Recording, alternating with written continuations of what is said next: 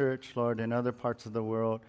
God, we also pray for the churches in Algeria, Lord, and Pastor Salah, Lord. And we ask that you would be with them, protect them, that you would help them, God, through these hard times, Lord, where persecution is falling upon them in a worse way. God, as they face hardship, as they face, Lord, suffering, God, may you increase your your strength in them. Give them courage, boldness, Lord. May your spirit anoint them in the words that they say, and that it would not stop the word of God because nothing can stop your word, Lord. And that may your gospel go forth and save more souls, Lord. And no matter what the enemy may try and do, Lord, that we know that Greater is you in, who is in us than he is that is in the world, God. And so we pray that, Lord. And we pray your word and we pray over them and lift them up to you, God, on this day, in this international day of prayer for the persecuted church. So, God, hear our hearts, Lord, as we cry out to you for our fellow believers around the world. And Lord Jesus, I ask that you would also bless your word today, God. Speak not just to our minds, but to our hearts. Go deep, Lord. Move strongly, Lord. Let us not just read the Bible for information, but let us read and study for transformation. Lord, anoint us now with the oil of your Holy Spirit. And we ask this in Jesus' name. And everyone said, Amen. Hey, if you can grab your Bibles, open them up to Hebrews chapter 13. Hebrews 13, and we're going to continue our study through the book of Hebrews. We're coming into the last chapter here of this book, and I'm excited to enter into this chapter as we finished up chapter 12 last week. So, Hebrews chapter 13. Now, I read about a man named Dennis from Katy, Texas. He needed some same day dry cleaning before he left on a trip. He remembered a store with a huge sign on it that said one hour day cleaners. And it was on the other side of town, so he drove there to drop off his suit. Well, after filling out the tag, he told the clerk, Thank God you guys are here. I really need this in an hour so I can make my flight. Well, the lady at the counter said, I'm sorry, but I can't get this back to you until next Thursday.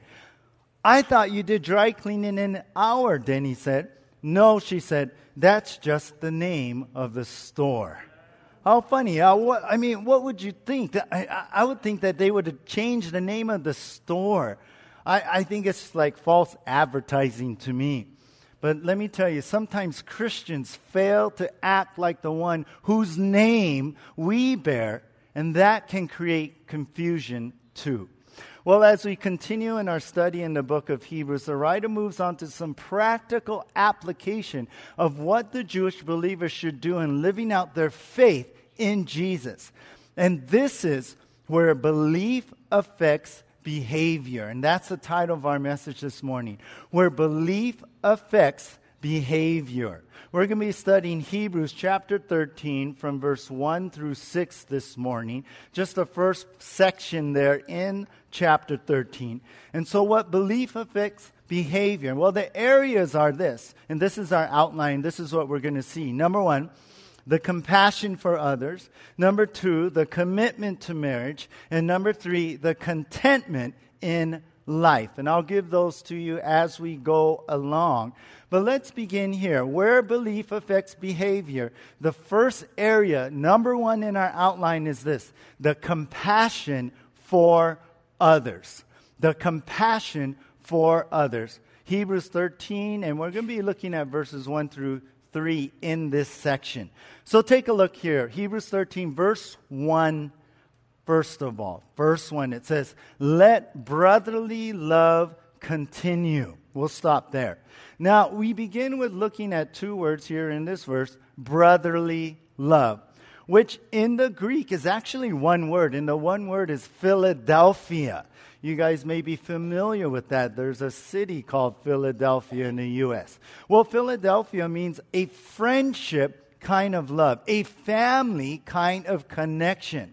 Now, remember in the Greek, we've learned that eros is the physical, emotional kind of love. And we know that agape, right? We've talked about that many times, and that's unconditional love.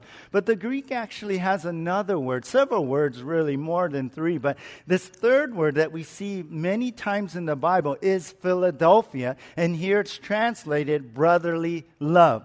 Now, Philadelphia is used to emphasize this love that connects us together as a family of God. And that's the thought here. This is the love that should continue, a family love. The word continue, which actually means dwell or remain. That's what should remain between amongst us as Christians. So the idea is this, just here right away in the first verse. Let the love we have as spiritual brothers and sisters remain strong in the church. Let this, this family love remain in our church. Now, this is important because remember, we've learned it that the Jewish believers, the readers of this epistle, they have been struggling, right, under pressure and persecution from their fellow Jews. Remember? Remember, they are being told to leave Jesus, go back to the old Jewish ways and rituals, and it's been hard. It's been painful with even their own family members coming down upon them. So the writer encourages them to find, you know what, love accept, uh, acceptance in their new family. And you know where that is? It's in the family of God. Because Jesus is in their lives, they now have a they have now have new spiritual brothers and sisters in the Lord. Believers now belong to a new family, the family of God. So, in the pure sense now, the first point I want to make here in our section is this believers must love each other like a family does. Believers must love each other like a family does.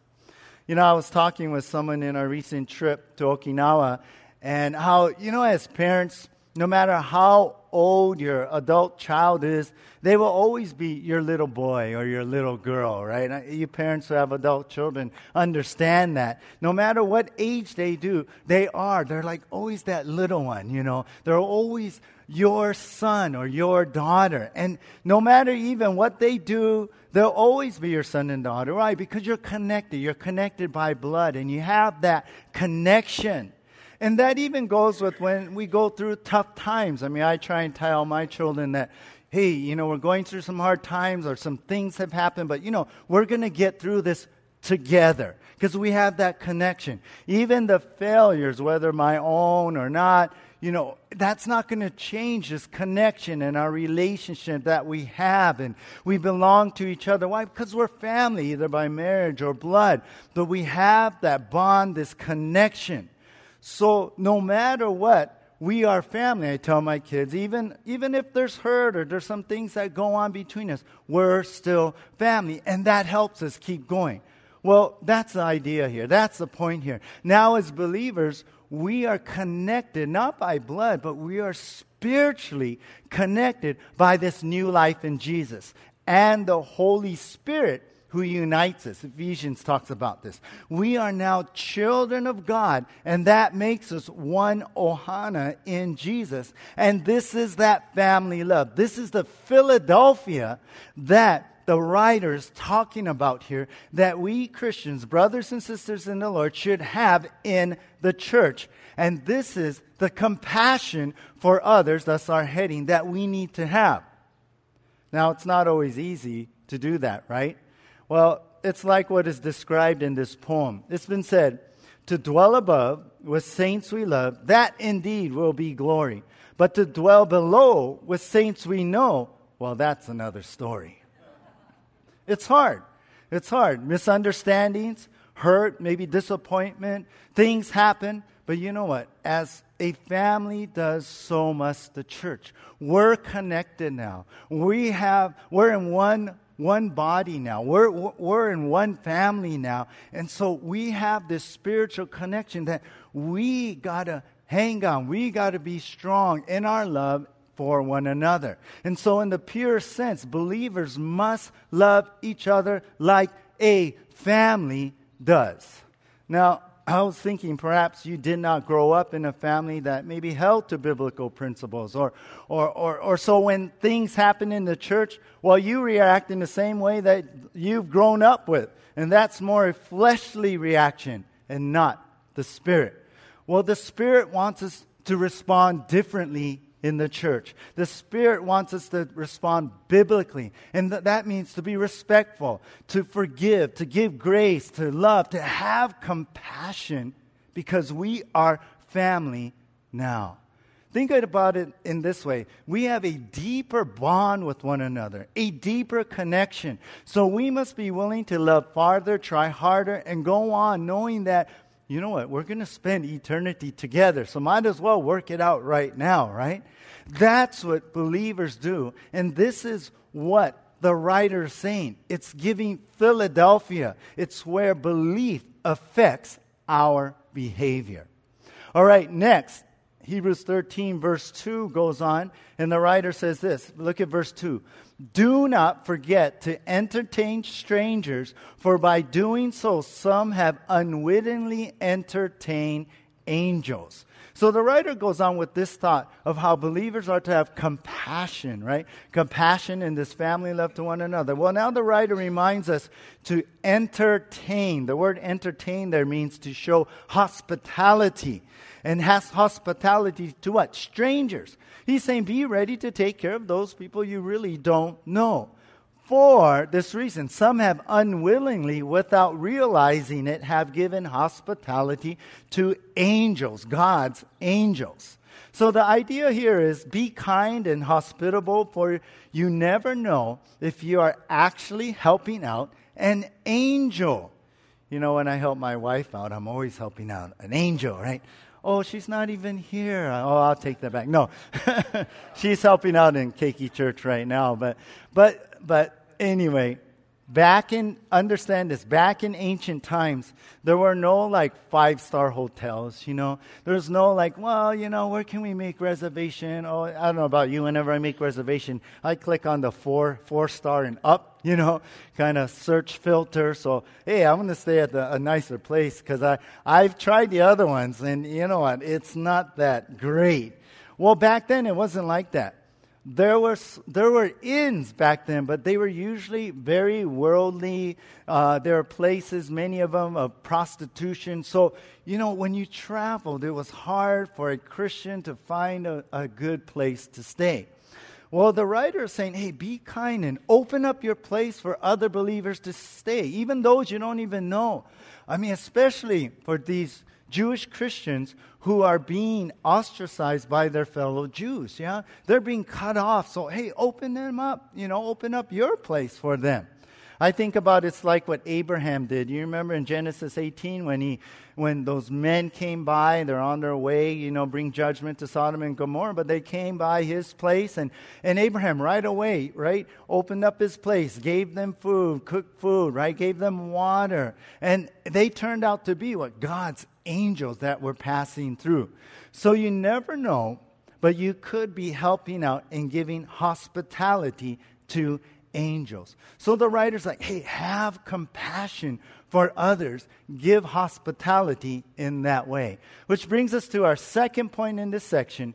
Believers are to give hospitality to strangers. Believers are to give hospitality to strangers. Now, I've read many accounts of Christians, you know, taking someone, taking in someone in need, you know, feeding them, letting them stay the night, and then, you know, they turn around suddenly, they're gone without a trace. And, you know, it could be that person really was an angel that God sent to maybe test them. But I like this story I came across. A young boy was walking in a park one day when he saw an elderly gentleman sitting on a bench overcome by a, this desire just to sit and t- sit with him, the boy sat down, proceeded to talk story, and eventually share his, his little snack of Twinkies with him. They spent a few hours together, and then it, it was getting dark, so the boy went home to his mother. Well, when the boy got home, he shouted, Mom, Mom, you'll never guess who I saw in the park today. I shared my Twinkies with an angel. He had white hair, soft, loving eyes, and he was so nice to me. Well, at the same time, an older man went home to his wife and came home excited too. And he said, Honey, you'll never guess who I saw in the park today. I sat down with an angel. He looked like a little boy, and he was so kind to share a snack with me. Although it was Twinkies, oh, well, I guess angels like Twinkies or something.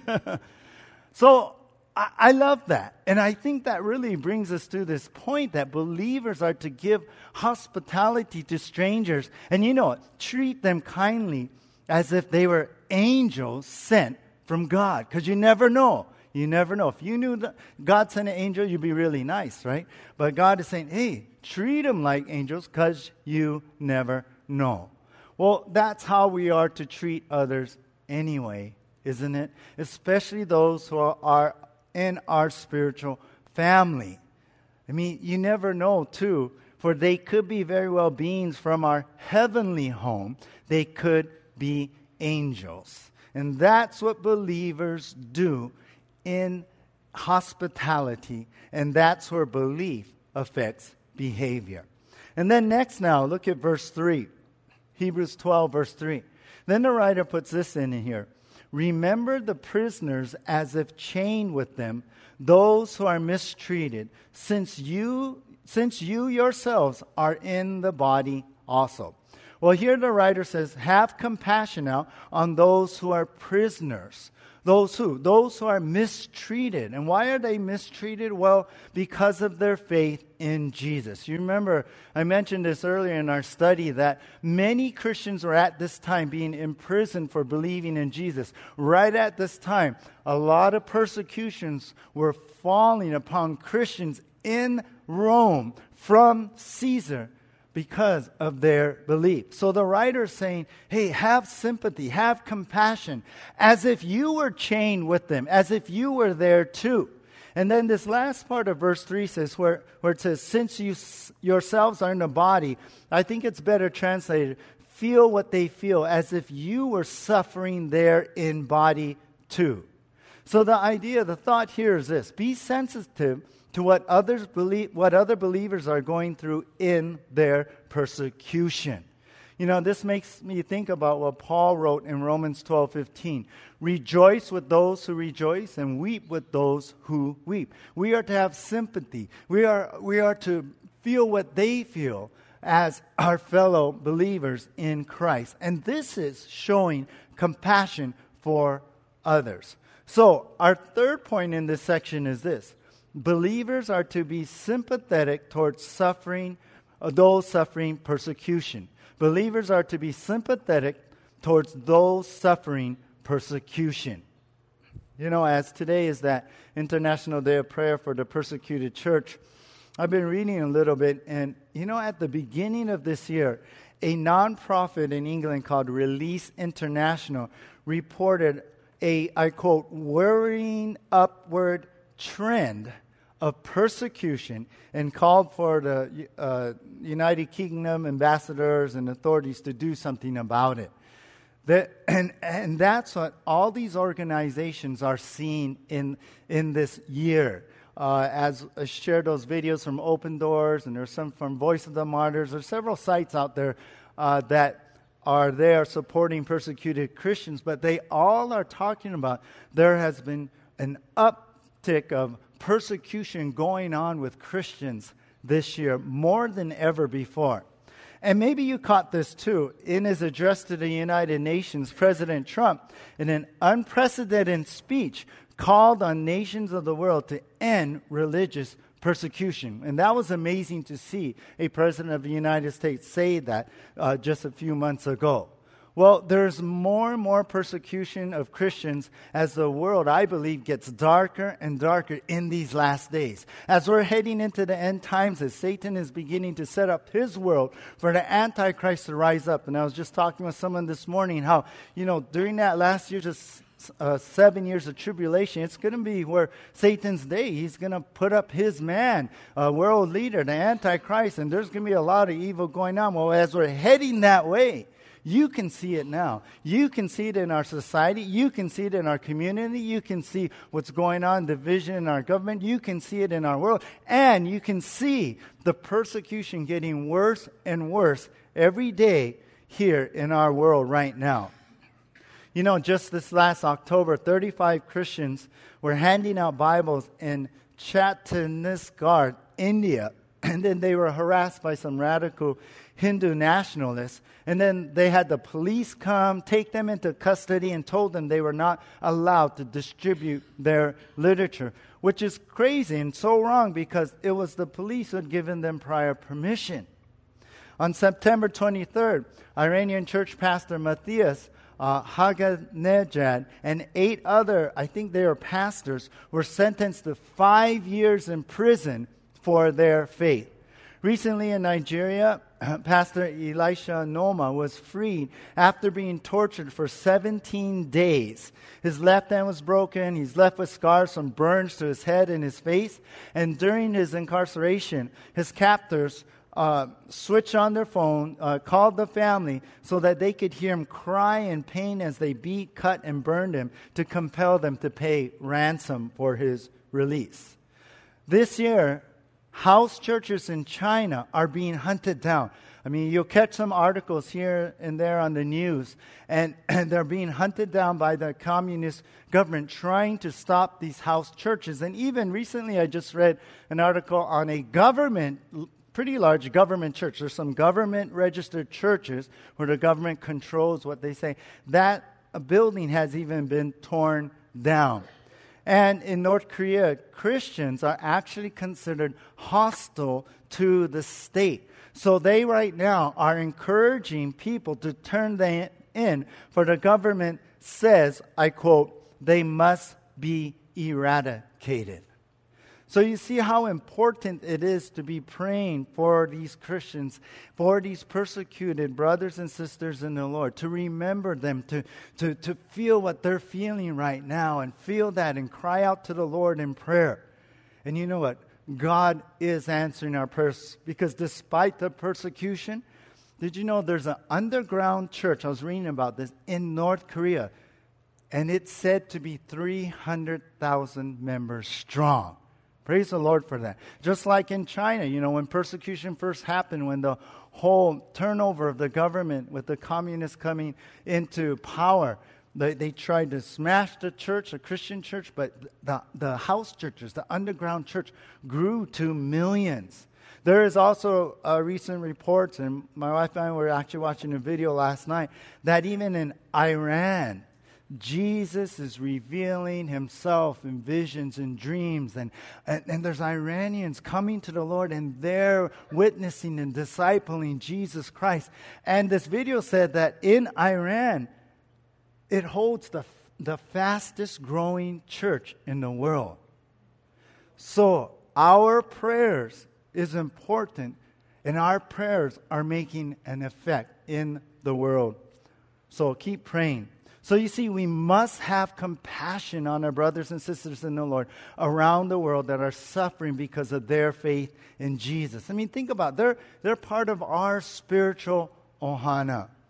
So I call out to you guys today, being that this is that International Day of Prayer for the Persecuted Church, you know what? Take time to pray at home today.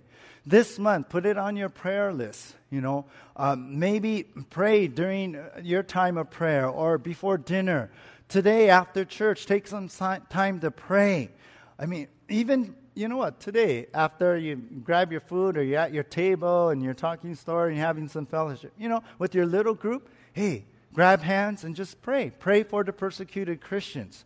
Show your faith. Show what you believe. Let us have the compassion for others, for that's what believers do. That's where belief affects behavior. Well, let's go on to number two here the commitment to m- marriage. Our, our second heading here in our outline, the commitment to marriage. We've seen the compassion for others. Well, as the writer goes on, we see the commitment to marriage. Hebrews chapter 13, verse 4 here. It reads, Marriage is honorable among all, and the bed undefiled. But fornicators and adulterers God will judge. All right.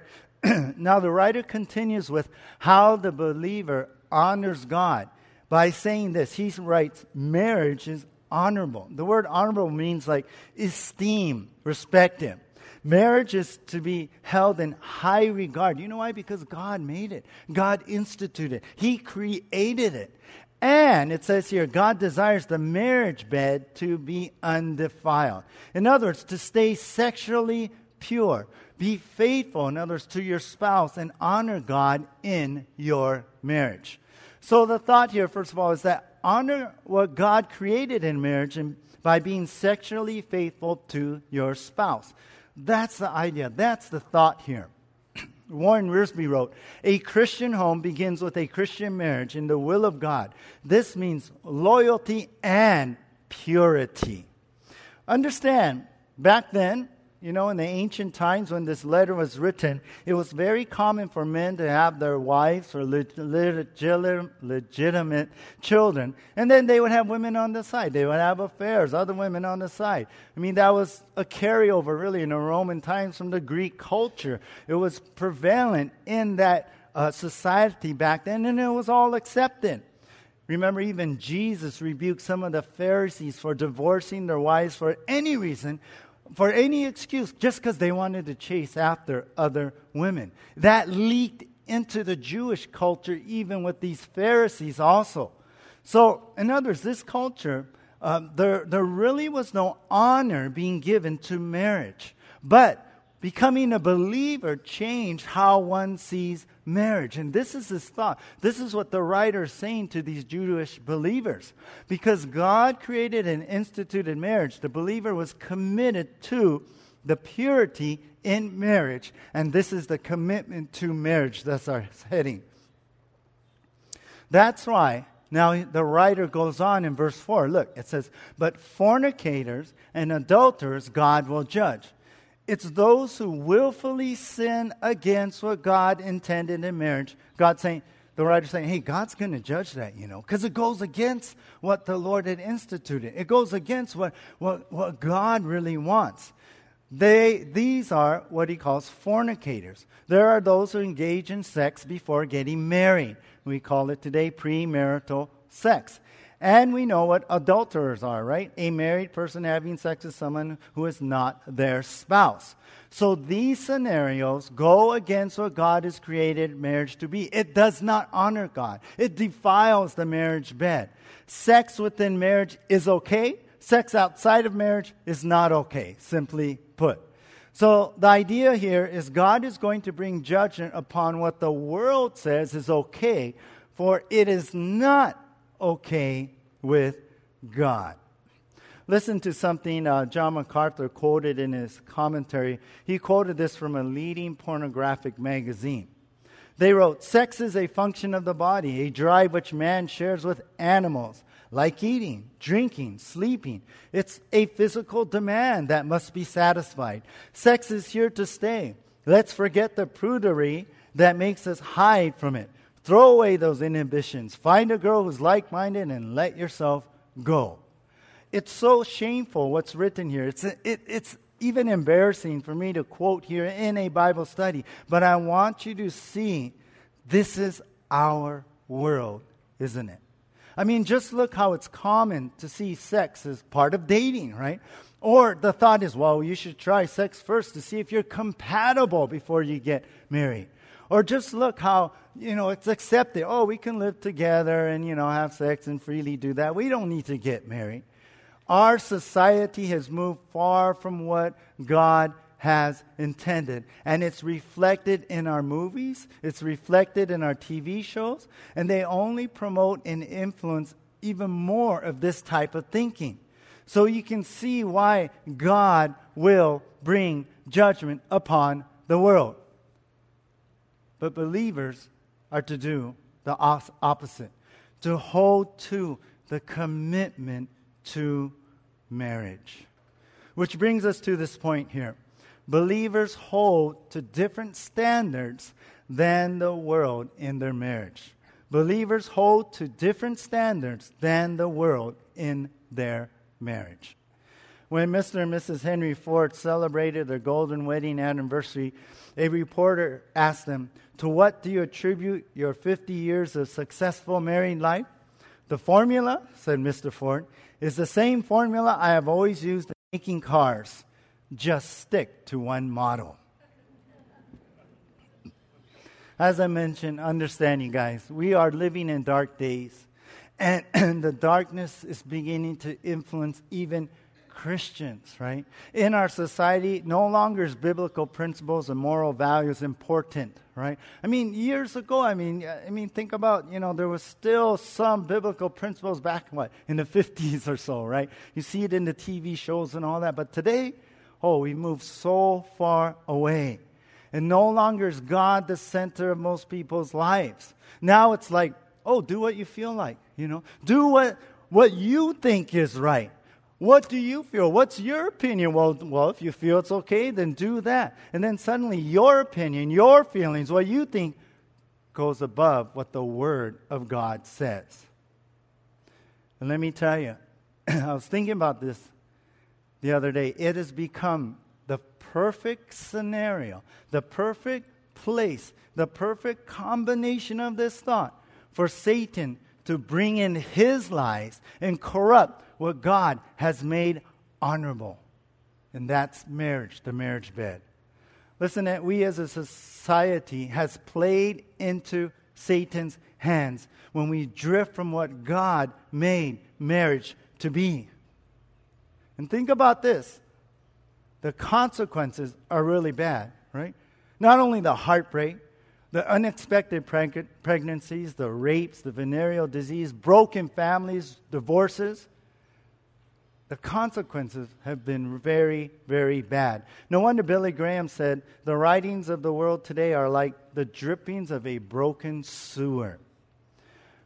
Listen, within marriage, sex is beautiful, sex is fulfilling, but outside of marriage, sex is ugly, sex is destructive. Have you been caught up and been played by the devil? Repent before God today. He's calling you. He loves you. He wants to restore you to Himself. He wants to free you. He, he, he wants you to come to the cross, come to Jesus right now. Ask for forgiveness, and you know what? He'll forgive you. Ask Him to free you, and He will free you. Ask God to he- heal you, and He will heal you. Just come to Jesus right now, today. Don't wait. Even right now, you guys. As you're sitting here in your seat, in the quietness of your heart, call out to Him in the middle of this message because Jesus loves you and wants you to be right with Him. All right, let's go to number three now the contentment in life. The contentment in life. Where belief affects behavior, we see in these areas number one, the compassion for others. Number two, the commitment to marriage. And now, number three, the commitment in life. And here is the rest of our verses Hebrews 13, verses 5 through 6. Hebrews 13, verse 5, it says this Let your conduct be without covetousness. Be content with such things as you have. For he himself has said, I will never leave you nor forsake you. I love these verses we're going to cover here. All right, another way that believers live differently concerns our attitude really toward material riches. The writer says, Let your conduct be without covetousness. Let your life, let how you live your life, your conduct be without covetousness. Covetousness is really the, the original word means love for money. It's, it's the idea of this love for material possessions and riches, and, and that's your focus. Covetousness speaks of that wanting, that, that desire that's, that is never satisfied, that you're continuing to want more and more and more. So, the idea and the thought is that our life should not be all about getting more material riches. The millionaire uh, Bernard Baruch was once asked, How much money does it take for a rich man to be satisfied? You know what his answer was? Just a million more than he has. Right? It speaks of how our covetous nature, our flesh, wants more and more and more. We're never satisfied. When our focus is on money, when our focus is on, on material riches and wealth and all, our human nature, what? It wants more. It's never satisfied. It wants more and more and more. Now take note. It's not so much money itself that is bad because money can be used for good, right? Supporting churches and missionaries and, and people around the world, right? But it's the love of that that that becomes your focus, that that becomes your love. That's what is so wrong. 1 Timothy 6:10. But what believers should be is in this next part of verse 5. Look at verse 5. Be content with such things as you have. The idea is be satisfied with what you've been blessed with already. Learn to be content in what the Lord has given you already. Be satisfied with that. Take a moment, turn to Philippians chapter 4. Philippians chapter 4. turn over to the left to Philippians chapter 4. And I want you to see two verses here, verses 11 and 12 in Philippians chapter 4. Those of you on digital tablets and phones, click over Philippians 4 11 and 12. Philippians 4, verse 11 says, Not that I speak in regard to need, for I have learned in whatever state I am to be what? Content. Then verse 12, I know how to be abased and I know how to abound everywhere and in all things I have learned both to be full and to be hungry, both to abound and to suffer need. So Paul's talking here, the writer of Philippians, he's saying, look, you know, thank you for your offerings and thank you guys continue to help us out.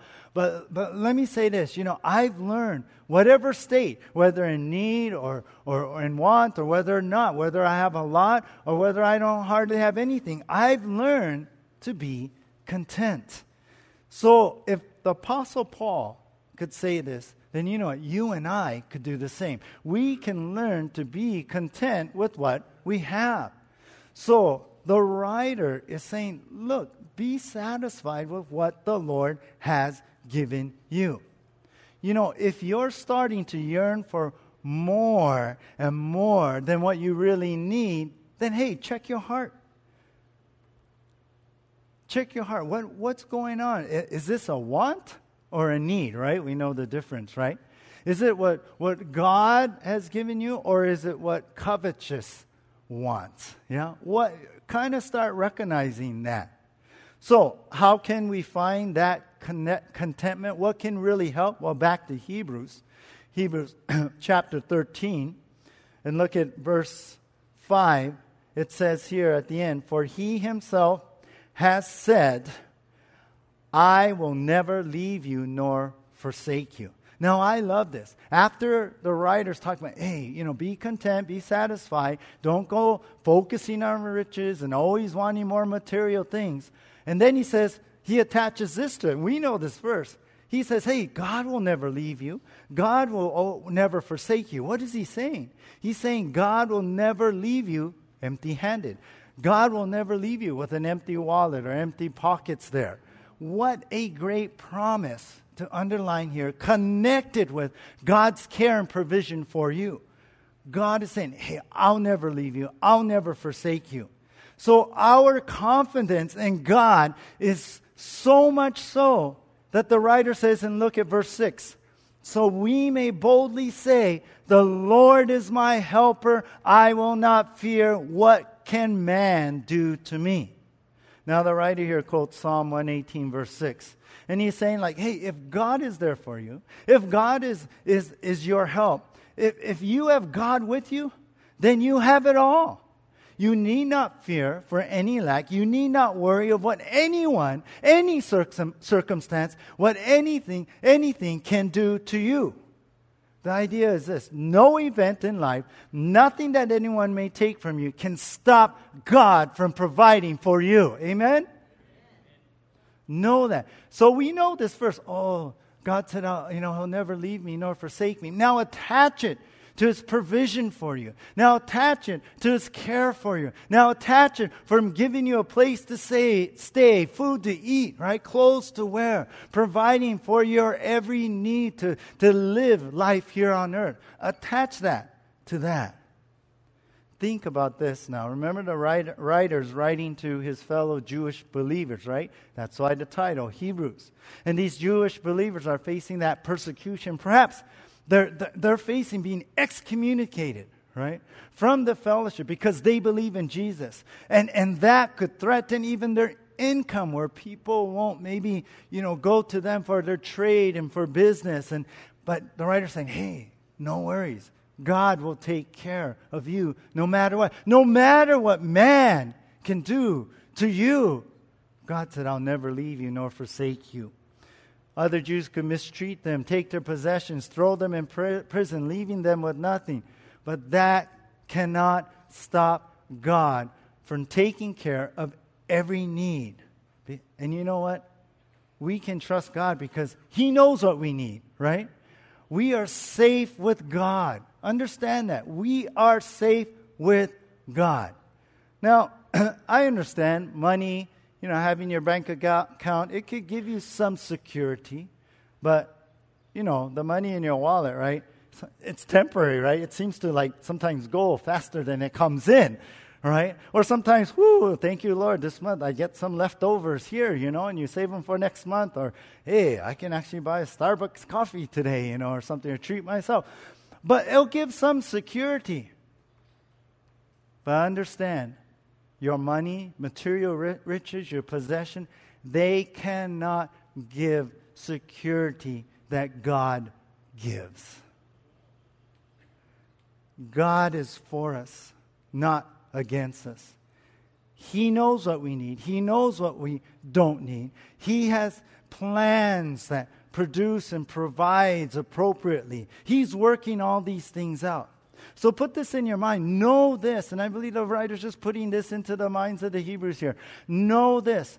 God knows all things, right? We believe He's om- omniscient. It's one of His attributes. He knows all things, right? He knows everything about you, about what you need, what, what, what, what you need in your future, even bills and things that you don't foresee. He knows all things. And secondly, God is good, right? God is good. So, number three, God will be there for you. So, since He knows your needs, since He's good, He will be there for you and provide for all your needs. So, in the end, be content with what God has given you today. Right? Does that does that logically flow in your mind, right? If he knows your need and he provides for your need and he's giving you for your need, right? And you're okay right now, then be content with what he has given you for today. And this is the contentment in life. This is how we put our confidence in God and trust him. Trust him that He will take care of you and you will be content in life, satisfied. You know about this text that we're reading here, it says, I will never leave you nor forsake you. C.H. Spurgeon, an old preacher in the 1800s in England, he said that the original Greek here, in original wording, original language, there's actually five negatives here. And this is what Spurgeon wrote. Here, the negatives have a five-fold force. It is as, as though it said, and Spurgeon like translates it in his own words. It is though it said, I will not, not leave thee. I will never, no, never forsake thee. That's the emphasis. That's what's being said here in the original language. So, our last point here for this morning is this Believers seek not material riches, but find contentment with God's guaranteed provision. Say that again. Believers seek not material riches, but find contentment with God's guaranteed provision. You know, I came across this article, it was back in 2006, and I read about this group of environmental activists who went an entire year, one year, without purchasing anything new. They called it a shopping sabbatical. I thought that was pretty good. In January 2006, 10 friends declared a sabbatical from American consumerism. Uh, the compact, that's what they called their agreement, bound them in a mutual pledge to abstain from shopping sprees Other than like food or essential toiletries, underwear, and items for health and safety, the friends purchased virtually nothing new. How you like that? A shopping sabbatical. They learn much about themselves in the process, this article said. After going through a time of what quote unquote retail withdrawal, they were amazed at how the items they needed just quote unquote showed up. Rachel Kessel, 26, says, I found a lot of times there were things I thought I needed that I didn't need that much. Rediscovering the library, they said, paying down the credit cards were two unexpected dividends. John Perry, 42, says one of the byproducts of the compact, this agreement, is having a different relationship with things. He said this I appreciate the stuff I have more. And then he says he has developed a knack for fixing things rather than replacing them with new. And the article said the group enjoyed the freedom of the compact so much more that they chose to renew their pledges the next year. I wonder how long it lasted, but interesting, right? Hey, perhaps you need to go on a shopping sabbatical. Perhaps. Think about it. But either way, I think we all need to rethink our buying habits, yeah? Be better stewards of, of the monies, of the things that God has given us. And I think that's the key, you guys. We are stewards of what He's given us. It's not our own, right? It's really God's money. He's giving it to us for, for us to do His will with. It's not our own money. I believe that's the key to remember that it's not our own money, but He's given it to us for us to do His will with. And that's where it starts by asking God, God, hey, what do you want me to do with the money that you've provided? What do you want me to do with the goods you've provided me? What you, do you want me to do with this car, this house? What do you like me to do? God, everything you've given me is really yours. And I think that approach keeps us from being selfish, greedy, only focusing on our own. And then all of a sudden, getting into that, oh, I want more, I want more, and we become that monster. The main thing, really, right, that as believers, our contentment in life is not these things, but the Lord Jesus, right? But Jesus. That's the main thing. And I'll tell you, if we have the Lord, we have everything we need. And that is how Christians are to live differently from the world. As we come to a close, a Hyrum W. Smith once wrote this Your behavior is a reflection of what you truly believe. And that's exactly what we're talking about in these areas. And the compassion for others, the commitment to marriage, the contentment in life. All in I, all in all, you and I, we need to examine our own lives, our own heart, what's, what we allow go through our minds. We need to examine. We need to ask questions like is, is, is life about me or others?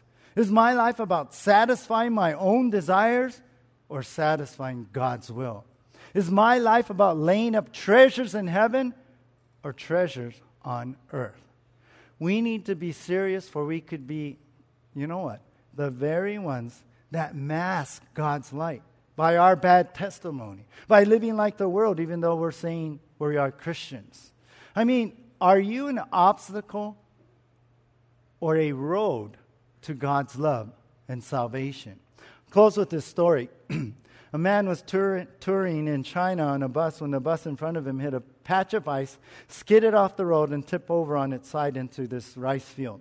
The man quickly jumped off his bus, ran to the overturned bus, and jumped on top. Windows were shattered, and people were inside were obviously hurt. The emergency door was facing upward, so he grabbed the handle of the emergency door and pulled up but the door would not open. He kept pulling hard, but it wouldn't budge.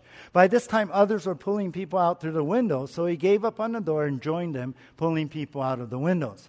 Well, after moving away from that emergency door, another man went to the same door. He turned the handle, and the door opened. The man wrote this I suddenly realized why the door had not opened for me. I was standing on it as I tried to open it. With good intentions to save lives, I had become the biggest obstacle to rescue. And then the man wrote this listen, likewise, those who want to lead others to Christ can become the biggest obstacle to their salvation. So, are you standing on the door? Are you an obstacle by the way you live your life? See, this passage is a, very, is a very, very important word for all of us today. So, let you and I realize how important it is to live out our faith in these areas where belief affects behavior. Let's pray. Lord, as we come before you, we thank you for your word, God, because, Lord, we need to hear this. And God, because you love us, Lord, and because you care for us, God, you don't pull no punches, Lord. You get serious with us because, Lord, you don't want us to be in bondage. You don't want us to live in the flesh. You don't want us to miss what it is living in the Spirit and what that it's about. And so, in all of these areas, Lord, you are speaking to all of us, God. And I pray that we would change today, God, that we would repent of our sins and we would be obedient to you. And so, God, as we come before you, and especially as we move into this time of, of communion, Lord, the Lord's Supper, Lord, the Lord's table, God, we want to come in humbleness. We want to come and being real with you and confessing our sins, Lord, and not turning away from what we heard, but, Lord, responding to the conviction of your Holy Spirit this morning. And Lord, we want to go on living in your will, living, living in what you desire for us, living in how you're transforming us through the Word of God. And we know it's through our obedience we will see this new creation that you made within us become the person you want us to be. So help us today. In Jesus' name, amen. Hey, at this time, we're going to move into uh, communion as we do the first Sunday of every